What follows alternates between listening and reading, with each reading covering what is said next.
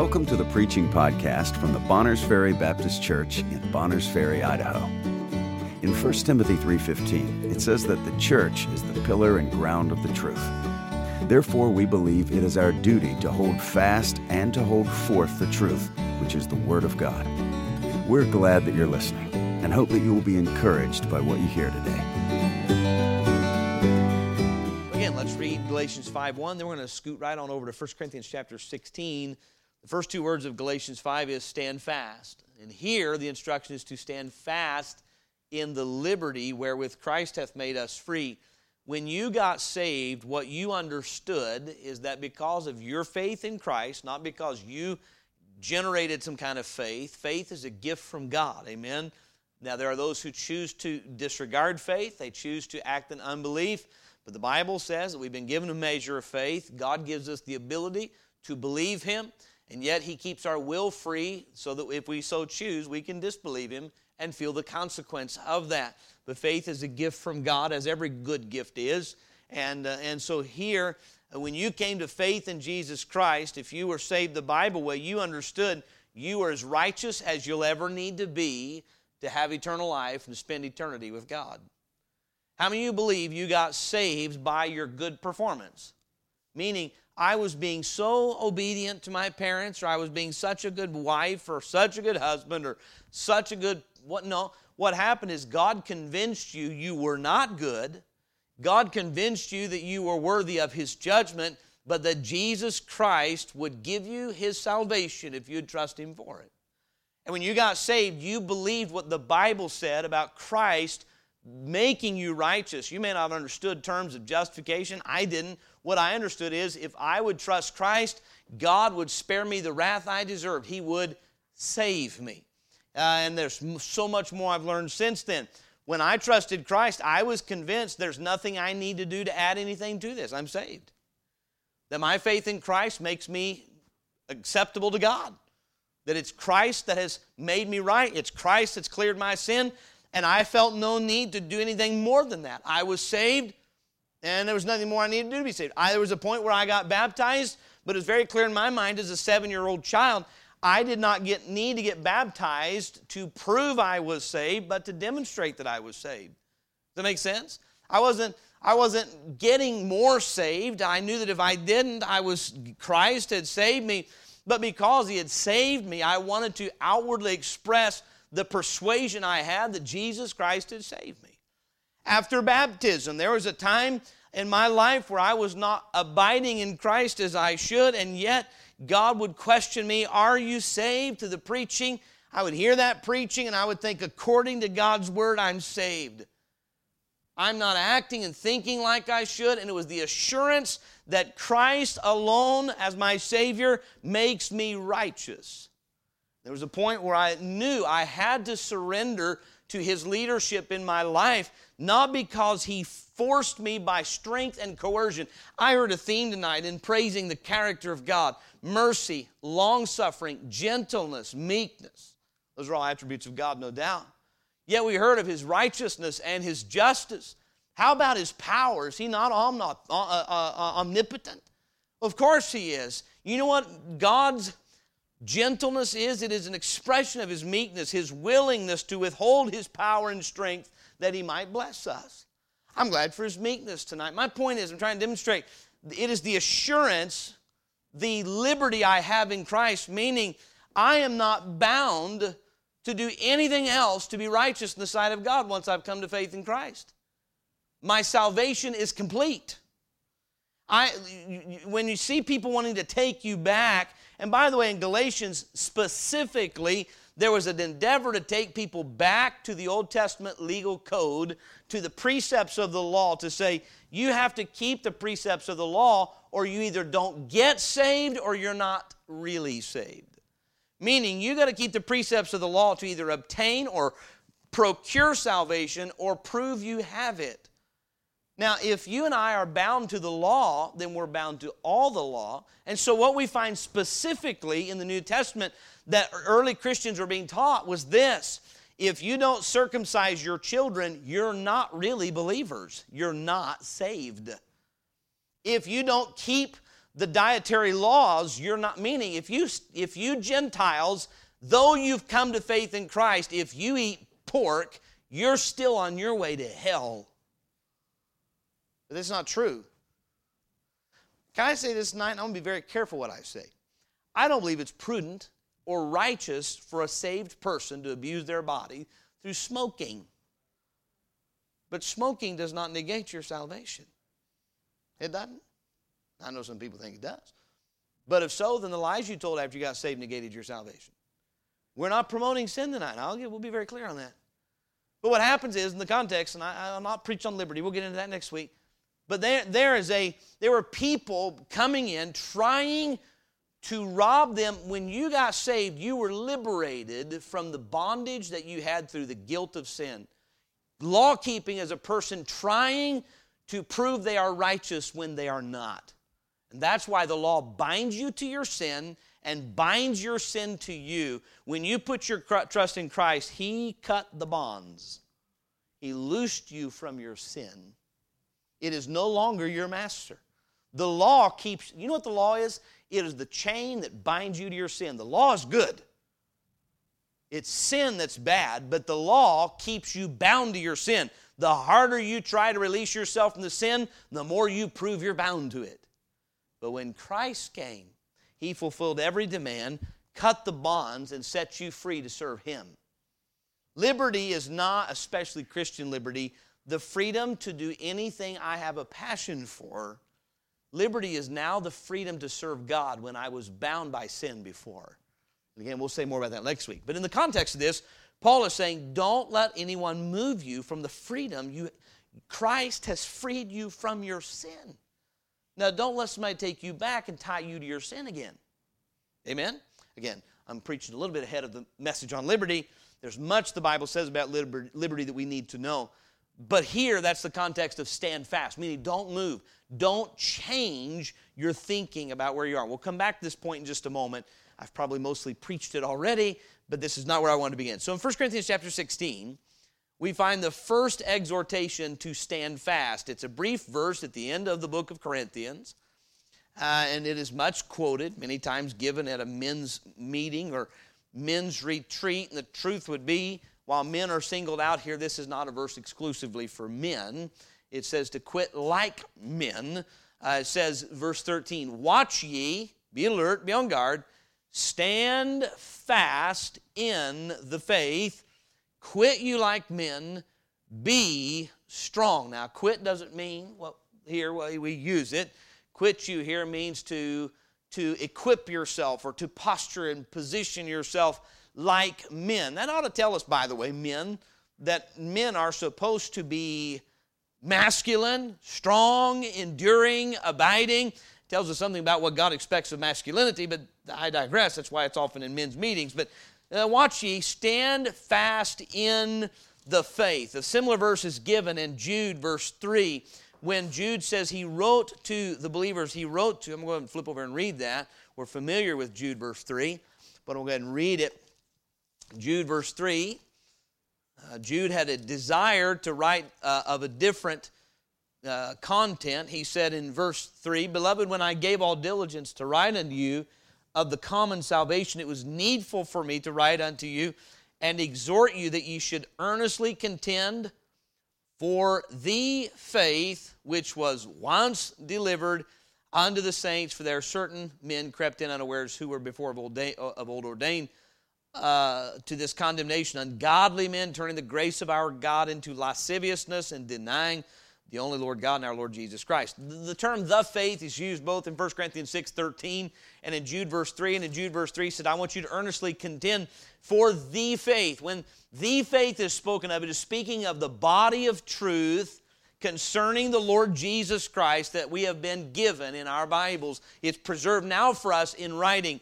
In Jude's day and the time of 1 Corinthians, much of it was still being passed on from the apostles verbally and then being written down and preserved. But the faith is that body of truth that we have about the Lord Jesus Christ, the persuasion we hold concerning Him, our confidence in Him. It speaks of our persuasion in his, of His promises being true, His principles being right, and the practices that go along with that being the right thing as well. And so in 1 Corinthians 16 13, the call to stand fast in the faith is a call to not move from the persuasion we have.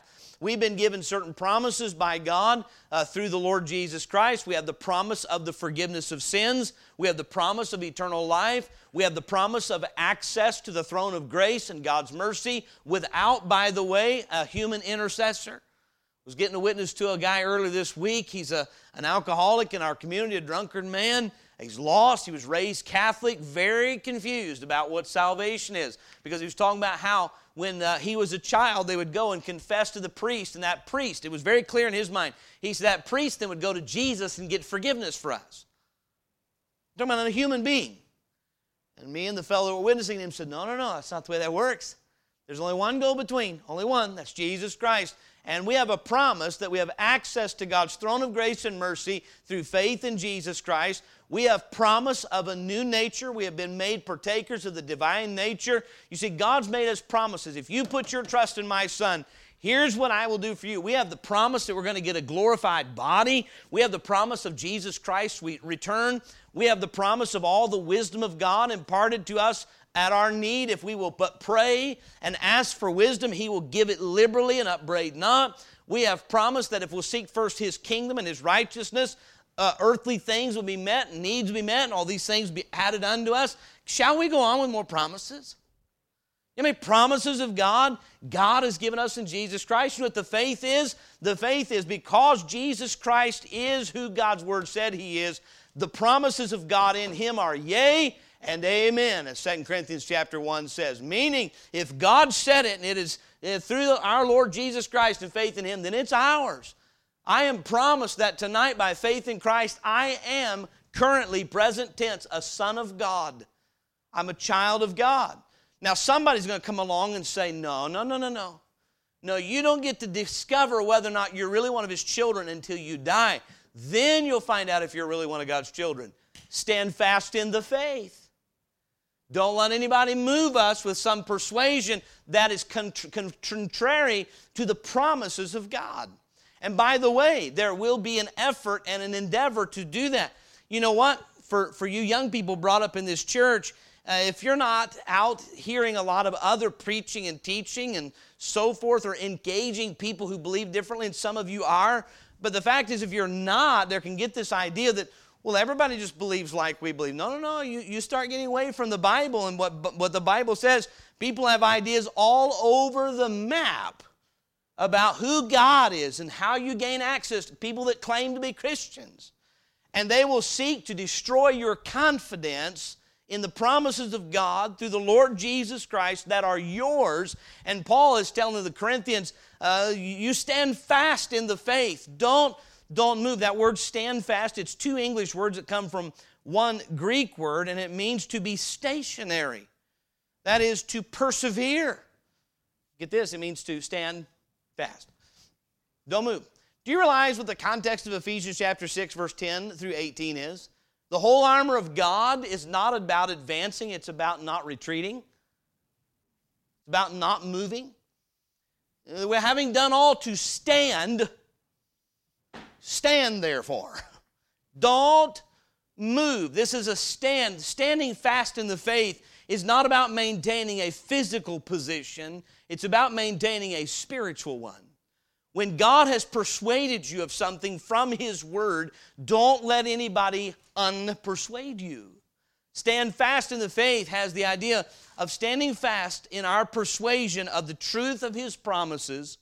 And again, there will come those, either your own thoughts or the, the teachings of other men, people that are unbelievers. They're going to say, That's not the way I view it. That's not the way that I look at it. You're going to come to somebody that says, Well, God doesn't believe in deathbed repentance.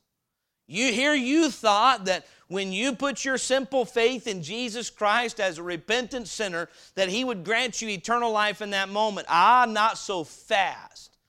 Don't you think God is so unjust as to let you live a life of sin at the last minute, say, Well, I want forgiveness and go to heaven? I had a man tell me that today. He doesn't believe in deathbed repentance. When he's on his deathbed, he's going to want to. Because man was telling me he hadn't repented yet, as far as I can tell.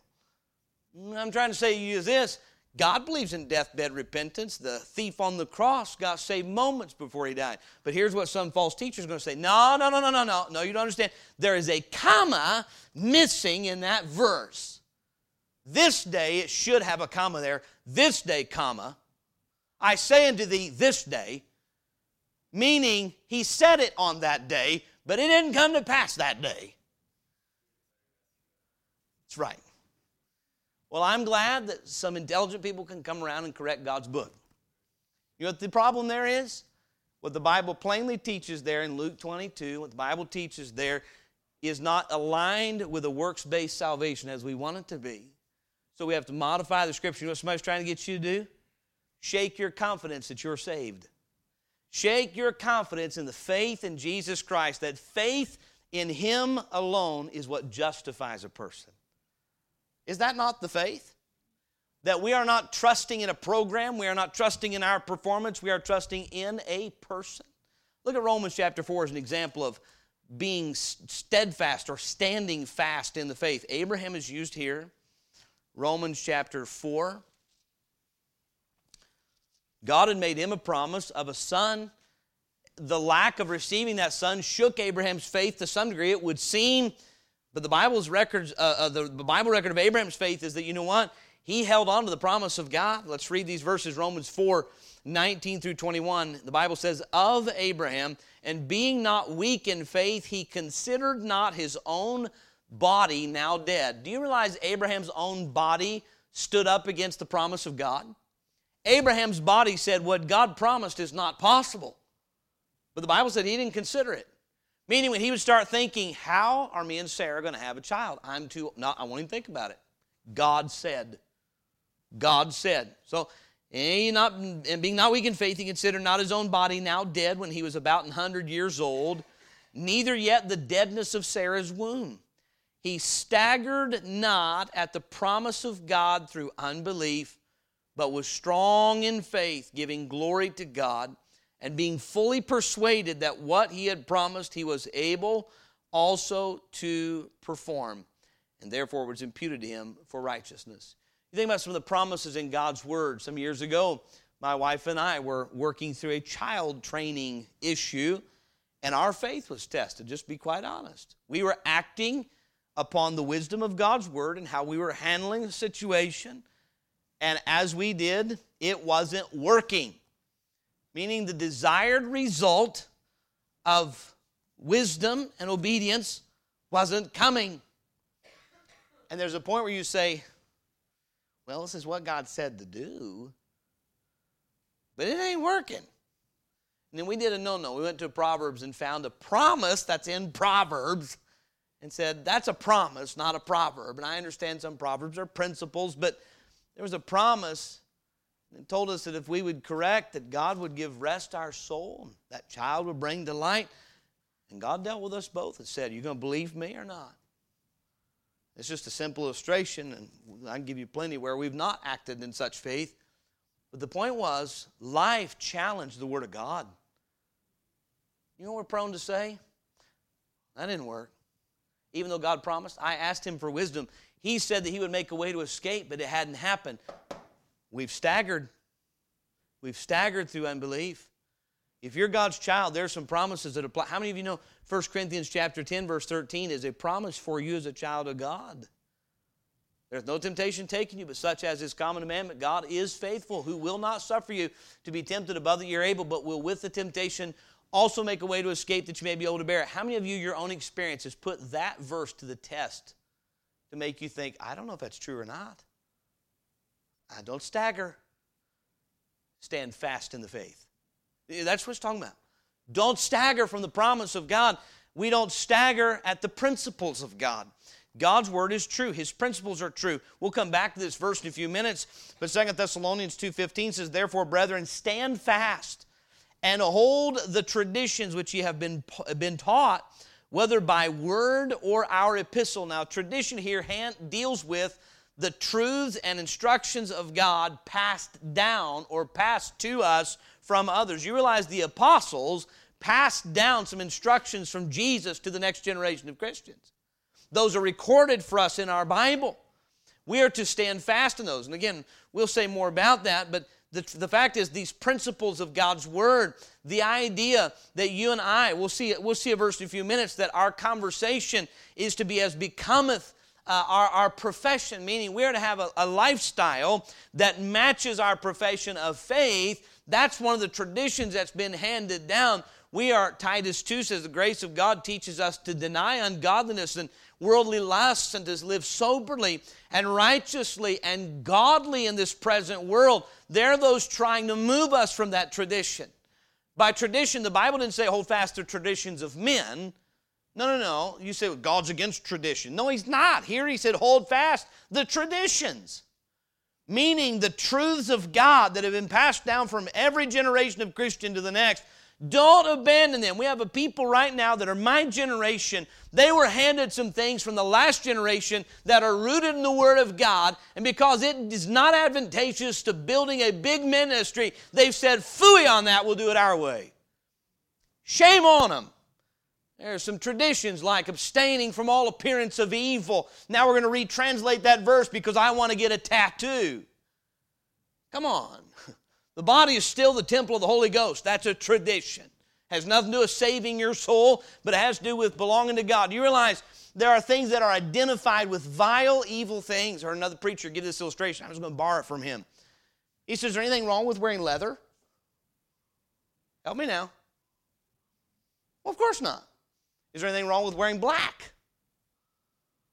But if I come in next Sunday with black leather chaps and a black leather vest with black leather fringes, would that affect the way anybody here thinks? It should. Because I'm identifying with a different crowd, am I not? Can I go a step further? You say, what does this have to do with anything?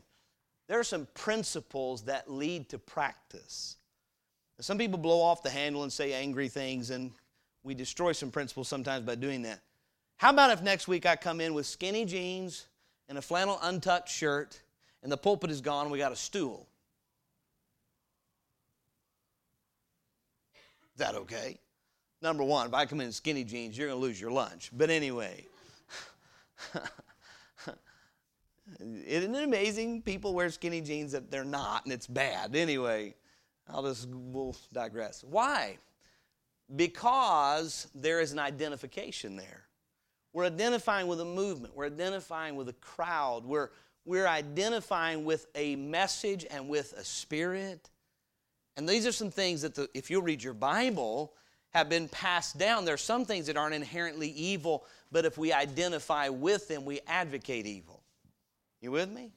Those are some of the kind of traditions we're talking about. You know what? There are principles that support our convictions of the truth of the gospel.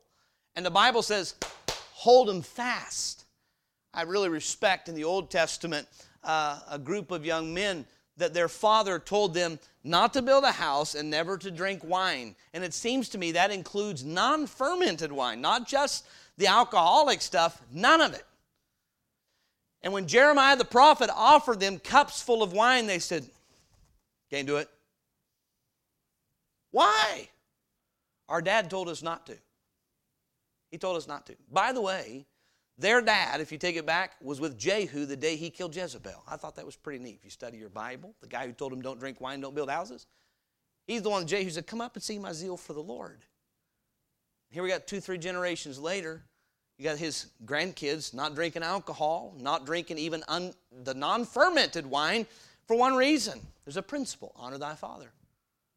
And they said, We're not willing to do that. And God used them and said, You see these boys? They'll honor their earthly father. In some places, everybody else has liberty.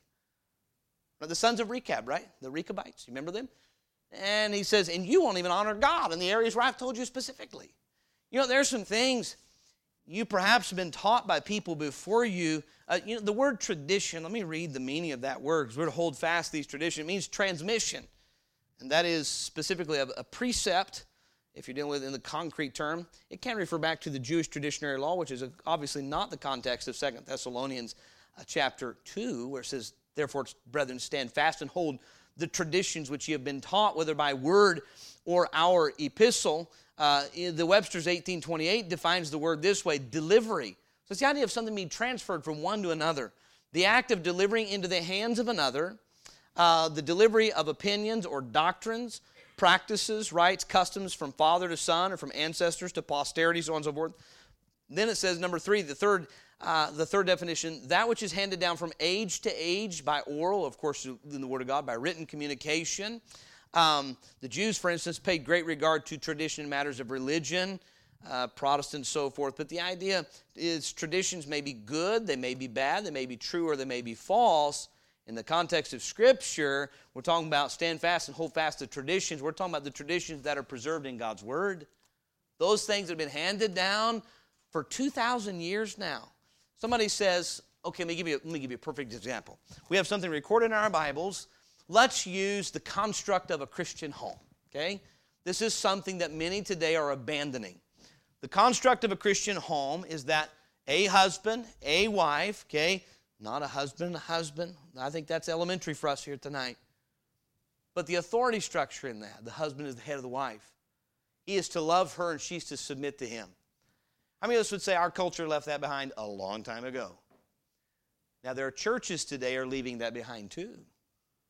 And say, you know, that's not the world we live in, Pastor. Why, I'll tell you why not.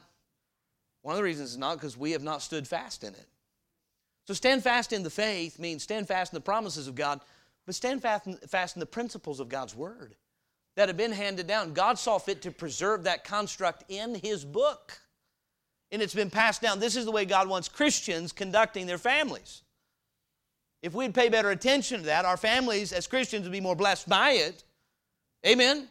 That it's the, the parent's job to bring the children up in the nurture and the admonition of the Lord. That is the, the, the, the, responsibility of a Christian father to make sure his children are getting an education about who the Lord is and what it means to live by faith. And he is not to provoke them to wrath and to anger. Does that have anything to do with obtaining righteousness? Or is it saying, because you're righteous, this is the way your Heavenly Father wants you to conduct yourself to the honor of His good name? Hold fast the traditions, those precepts and principles handed down to those of us who are resting in the Lord Jesus Christ for our righteousness. He says, and we'll say more about practical conduct in a few minutes, but our, our persuasion of the truth of God's promises, the righteousness of His principles and precepts that govern our lives, and therefore the practices that come out of that, uh, we're to hold fast to that. That's what means to stand fast in the faith. Look at Galatians chapter 1 again, verse 6, and then we'll back over to Galatians 5. Uh, Galatians 1, verse 6. Paul says this, to the Galatians, when he first writes them I marvel that ye are so soon removed from him that called you into the grace of Christ unto another gospel. He said, You have shifted from the faith. Then he says this in Galatians 5, verses 7 and 8. Galatians 5, 7, and 8. You did run well. You were on course. You were making progress. You were moving toward uh, the, the ultimate objective of Christ likeness in your life. Ye did run well. Who did hinder you that ye should not, what's it say? Obey the truth, meaning have a life that is consistent with your belief. Verse 8 This persuasion cometh not of him that calleth you. They're going back to the law of Moses, signified we do not have confidence that we're righteous as we are. We got to go back in some way, try to obtain righteousness or procure it or prove it. Paul says, You're going back to the law helps me know you are not holding on to the fact that when you trusted Christ, He made you righteous. Settled deal. You're not obeying the truth. Your conduct reveals your change of doctrine. Mention this if next Sunday I said, Church, we have a, a rack full of gospel tracts, but you know, I'm concerned. I'm concerned. When you take those out, you really, really, really need to pray before you hand one out. Because you might give it to somebody that God does not intend to save. So I want you to hang on to that. God may not want that person to be saved. You would not want to resist the will of God. Of course, if I was already believing that way, I would believe you can't. But would how many of you would say that instruction about practice has signified a difference in persuasion? I'm convinced tonight God would have all men to be saved and come under the knowledge of the truth. Now, do pray. He may want that guy to get it before that guy. but don't not go and give. He would have all men to be saved. He's not willing that any should perish, but that all should come to repentance. Amen? The point would be this change in conduct is a revelation of change in conviction. The Galatians were not obeying, they were not living a life in conformity with the truth they once knew was true. And same is true in our life. So we hold fast to the promises of God, our persuasion of His promises, our persuasion of the righteousness of His principles, and our practice in conformity to those principles. And again, we'll get down to that in our final point. So, number one, we are to stand fast in the faith, stand fast in our persuasion. Number two, we're here at Galatians chapter 5, verse 1, we're to stand fast in our position. Because the persuasion of the Lord Jesus Christ is true, that faith in Jesus Christ is our justification. We are justified by faith in Jesus Christ. You are to stand fast. And I am liberated from anything that says I have to do that to become righteous. No, no, you're already there. Anything we do is because of our conviction that we've been made righteous. It is from our persuasion, and there's a liberty in knowing I am now free from my sin. It is not my master any longer. I no longer have to. How many know what it means to service a debt? And to service a debt is you get a mortgage, and we use that term. You have to service your debt, meaning the borrower is servant to the lender. As long as you have a mortgage to service your debt, you are not free to do with your money whatever you want. Well, you are if you want to lose your house. so you're bound. Am I, am I right? But if someone came along and said, you know what? So you got your money, uh, that your income that comes in, you're looking at your income, you say, you know what? Inflation's going up and having a hard time meeting our mortgage, but I owe all this great amount. I have to service my debt. And you're going to ritualistically pay your mortgage if you're a person of responsibility. But the fact of the matter is, if you can't service it correctly, the debt will grow. And when it comes to sin, there's a sin debt. And you and I, through the law, you know what the law was? It was us servicing our debt. We couldn't even pay the interest, let alone the principal. And Christ came along and paid the whole thing. Now, if somebody came along and said, you know what, I just paid your mortgage off, and the bank called and said, when are you coming down to pay your debt this month? What would you tell them? I'm free. I owe you nothing. The law says you're not righteous, and you say, I am now, my debt's paid. Well, you better keep the Sabbath. I owe nothing. It's kept in Christ. I don't owe that. I don't owe a life of, of rigid conformity to the law of Moses. That is cleared for me by my faith in Jesus Christ.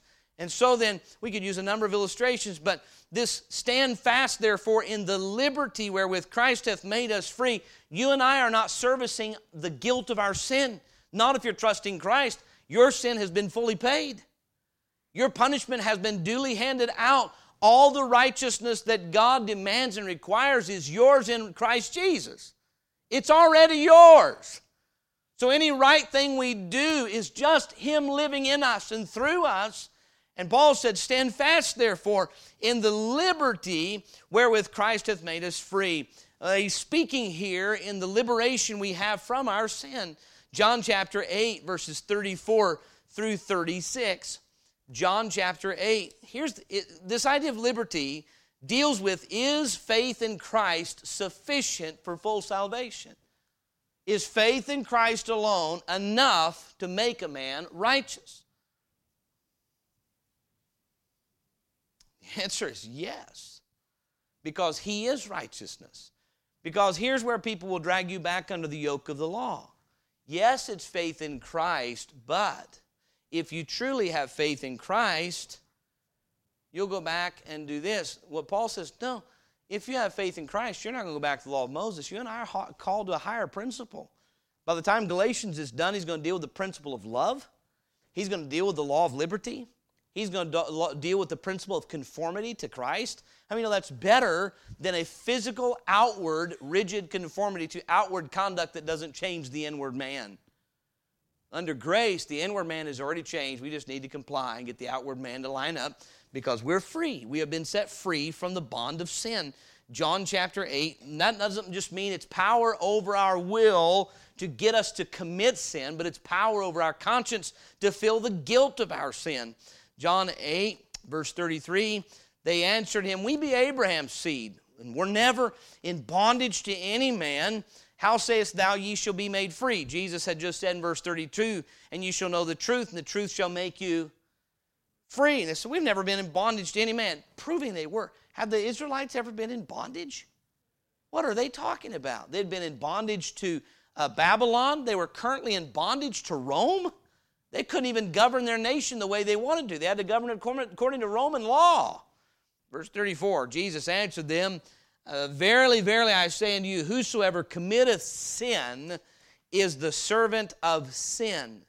And the servant abideth not in the house forever, but the Son abideth ever. If the Son therefore shall make you free, you shall be free indeed. May I say this? In Scripture, when we're dealing with liberty, we're dealing with being made free from, help me now, sin. Not free to sin, free from sin. Very important. He says, You stand fast in the liberty wherewith Christ hath made you free. When, when you took Christ as your Savior, as we said before, He cut the bonds to sin. Sin no longer owns you, sin no longer controls you. This is why Romans 6 says, Reckon yourselves to be dead indeed unto sin and alive unto God. Meaning, take God at His word. Sin is not your master. Now, tonight, sin will try to deceive us. Satan will try to deceive us through sin. Our flesh uh, is deceitful and tries to deceive us that sin is good for us. But may I say this tonight if you're saved here tonight, sin is not your master. You know what the law says? Because sin is my master, I have to manage my sin. No, sin is not your master. We've been set free from sin. So stand fast in our persuasion, our, our persuasion of the truth of God's promises, the righteousness of His principles, the rightness of the practical obedience to those truths. But stand fast in our position. I am liberated from the, the controlling power of sin in my life. Romans 8 says it this way, and we cover these verses a lot, but Romans chapter 8, Romans 7 talks about the law of sin and death. But Romans 8, very interesting. I did some reading on liberty this week, so forgive me for intermingling the concept, but Romans, because I want to deal with it more specifically next time. But Romans chapter 8 is a greater law. And I was reading about just political liberty and civil liberty and these kind of things. The only way to secure any level of liberty for, our, for humanity is we have to create laws that limit liberty to some degree. Very interesting. Meaning, if I tell some other sinner, you can do whatever you want, he'll come take my liberty. you know it's true, right?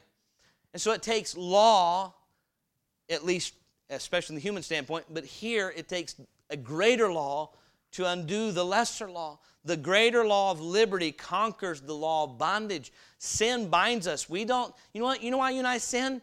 because there's an impulse to sin and we don't have the power to say no. That's what sin is. Is I know what I ought to do. I may even want to do it, but I can't. I go back and do it again. That's the law of sin and death. It's in us. Romans 8 says, There is therefore now no condemnation to them which are in Christ Jesus, who walk not after the flesh, but after the Spirit.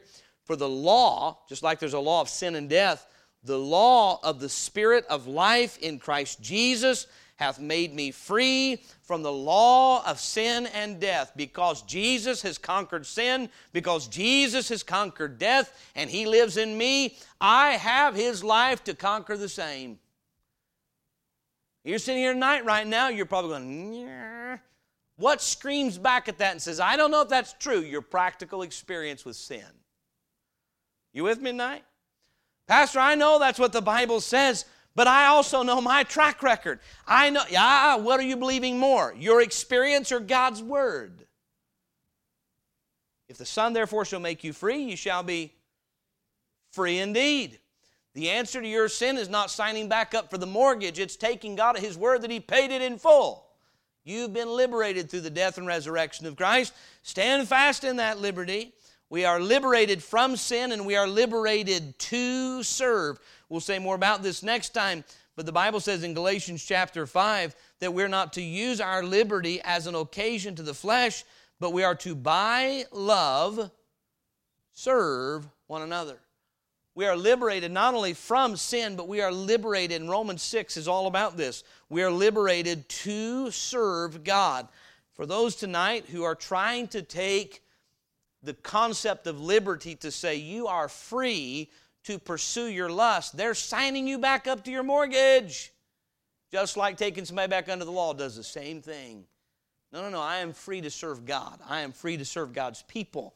And so, the, as we said before, the law binds us to our sin and binds our sin to us, but faith in Christ sets us free from sin. It is no longer my master and is not to be a controlling factor in my life, either through impulse or through guilt. I believe sin controls us one of those two ways our enticement to commit it or our guilt for having done so. In Christ, I am free from its power to rule me through enticement and I am free from the guilt that came from my surrender to it. Christ has paid it all. Don't move from the liberty you have in Christ has set you free from sin. Stand fast in that liberty. Number 3, we're to stand fast in our persuasion. We're to stand fast in our position of liberty. Number 3, we're to stand fast in our practical living. Philippians chapter 1. So we already covered that. Well, let's get a little more specific. Philippians chapter 1 verse 27. This term is used again. Philippians chapter 1, verse 27. Only, that's an important word, only let your conversation be as it becometh the gospel of Christ. We could stop right there, we're going to, and consider this statement. Only, meaning this is the only way you're to live your life. Let your conversation, what is our conversation? Your manner of life. Only let your conversation be. So at any given moment, make sure the way you're living your life becometh the gospel of Christ. The gospel of Christ, the good news that Jesus Christ came, lived a sinless life, died for our sins, raised from the dead, and has liberated me from my sin. Is that not the good news? For us who have received Christ, we have the assurance He has saved me from my sin a person that is continually still living in sin, something that we know as sin and that those around us know as sin, is living a life that contradicts what we say we believe. I'm liberated from sin, but I can't stop doing it. That doesn't become the gospel, does it? Here's the good news Christ will set you free from sin. He set me free too. I still have a potty mouth and I can't change it. Let one slip. No, no, no, no, no. The message we believed is true, so let's make sure that our actions don't contradict our persuasion. That's exactly what he says. Because you know that the gospel is true, don't end up being a stumbling block for somebody else believing it. Only let your conversation be as it becometh the gospel of Christ. Becometh is the word we would use is match or, or, or lines up with or is conducive to something that is it's matching. And so, uh, if, if you walked out tonight and you look at my vehicle, and there's that uh, Sequoia sitting out there, and I have uh, two wheels on one side, and they're size 14, and on the other side, I've got 22 inches. That's an odd looking vehicle right there. It's not going to work very well either. It's not becoming of the vehicle. If I come in here in black leather chaps, and motorcycle gear, that's not becoming either. It just doesn't fit. See what I'm saying? God expects us to understand what is a what is a matching what what lines up and goes along with the position we hold. You see, we have a persuasion that gives us a position. Our practice should reflect the position we have through our persuasion. Our practice should say this is truth. This is becoming. How many of us know this? When you see the President of the United States standing in front of a group of people using foul language that's not becoming of his office, he is to honor the office he holds. He dresses down, perhaps. One of the things that have been criticized about a few of our presidents is they're standing and they're not, they're no tie, no jacket. They're not, they're not be, living in a way that's becoming of their office. They're holding the highest office in the land and dressing like the janitor. That doesn't fit. It's unbecoming. Listen, Christian, there are things tonight you may have liberty to do. Meaning, you're not saved because you do them or don't, but if you do them, it's going to falsely represent the truth of the gospel. It's going to make it look like Christ didn't save you. You go out here tonight as a Christian, get a tattoo. You're not losing your salvation, but you are sending a mixed message. You are sending a mixed message to say, I'm going to live and look like a heathen and claim to love God. No, no, only, only let your conversation be as it becometh the gospel of Christ. He set me free from sin, so why should I look like a person who is devoted to sin? Why should I talk like a person that's devoted to sin? Look at, we're confident we are righteous in Christ Jesus, but don't send a mixed signal to those who don't know Him. Only let your conversation be as it becometh the gospel of Christ. Let's move on, Philippians 1.27 that whether I come and see you or else be absent. What Paul is saying is, so I don't want you doing this to please me. I don't want you doing this to make me happy. This is about you and God. This is about integrity of Christian living. So whether I come or I'm absent, uh, I may hear of your affairs. Here it is that ye stand fast in one spirit meaning there is an agreement amongst yourselves. You are unified around this truth of understanding that what people think about the gospel is more important than what people think about me. Can I say that again? What people think about the gospel of Jesus Christ is more important than what they think about me. It is more important that my coworkers know that the gospel is true than they know that I'm cool. Young people, listen to me tonight. I know the pressures of going out and working in a world where people don't know or love God. And I know the temptation you face to make them like you. God did not call you to get your coworkers to like you. He did call you to represent the truth of His Son to them so that they can be saved. If they die without Christ because they thought that your life confused them, so here's the temptation well, I don't want to be a potty mouth, but everybody around me uses words they shouldn't. And if I slipped one in every once in a while, they would be more accepting of me. This is where, this is where Christianity meets real life. Well, I don't want to listen to the garbage they listen to, but if I listen to something more like what they listen to, they would be more acceptant of me. And then I would have more of an opportunity to give them the gospel. That is a ploy. You need to make sure whatever your conversation is in front of them, it reflects very clearly that God saved you from the sin that has them bound. I'm not bound by your fornication. I love you, praying for you, but I'm not bound by that. I've been set free. I'm not bound by your addiction to pleasure. I've been set free. I, am not, I am not bound by pride any longer. I'm a sinner like anybody else, but God has set me free and I'm saved. And you know what? You don't ever have to have those words come out of your mouth the way you, it'll need to someday, but the way, I'm not preaching lifestyle evangelism, but the way you live, your conversation is going to reflect on the gospel. And God says, you need to be, listen, church, tonight, we need to be united in this. It doesn't, it's what Paul is saying. Look, it doesn't need to be my motivation for you.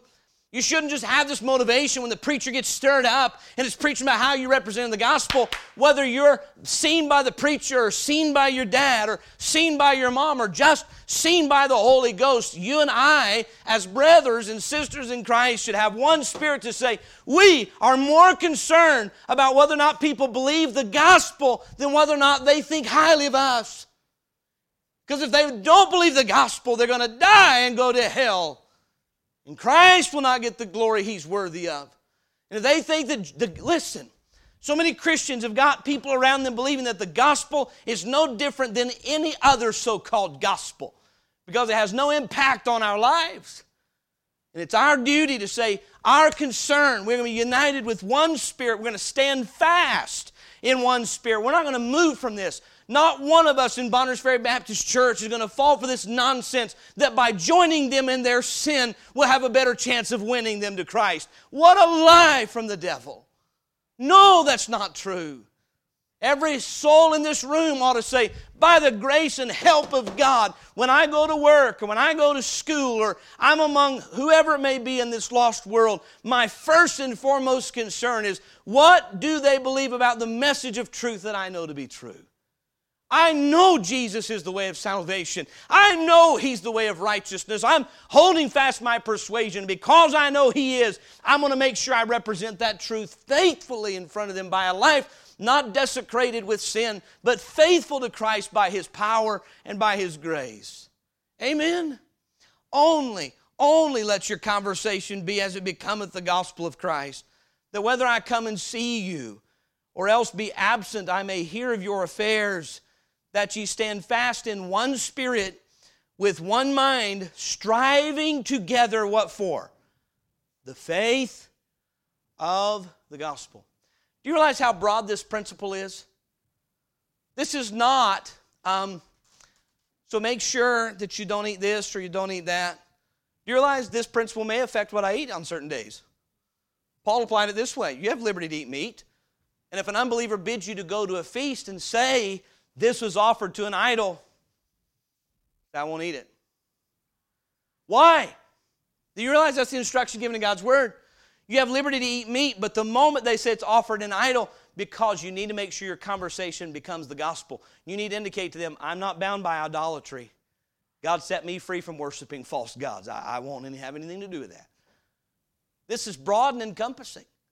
This principle covers every facet of our life our language, our conduct, uh, where we go, where we won't. I remember years ago being invited to a Christmas party at work and had a lost friend. I mentioned him this morning an agnostic fellow. And I thought, I'll try to go. And I had that feeling it's probably not something I'm going to be able to stay at, but I'll try. It was at a bowling alley in Knoxville, Tennessee, and I got there. As soon as I got there, everybody's got beer. Everybody's drinking, just a bad atmosphere. And I kind of pulled off myself, and my agnostic friend said, No, you don't want to be here? I said, I don't. He'd give me a ride. He said, You want me to take you back? I said, I'd like that. He said, I will. And he got me out of there. He knew I didn't want to be there. And I'm glad he knew it.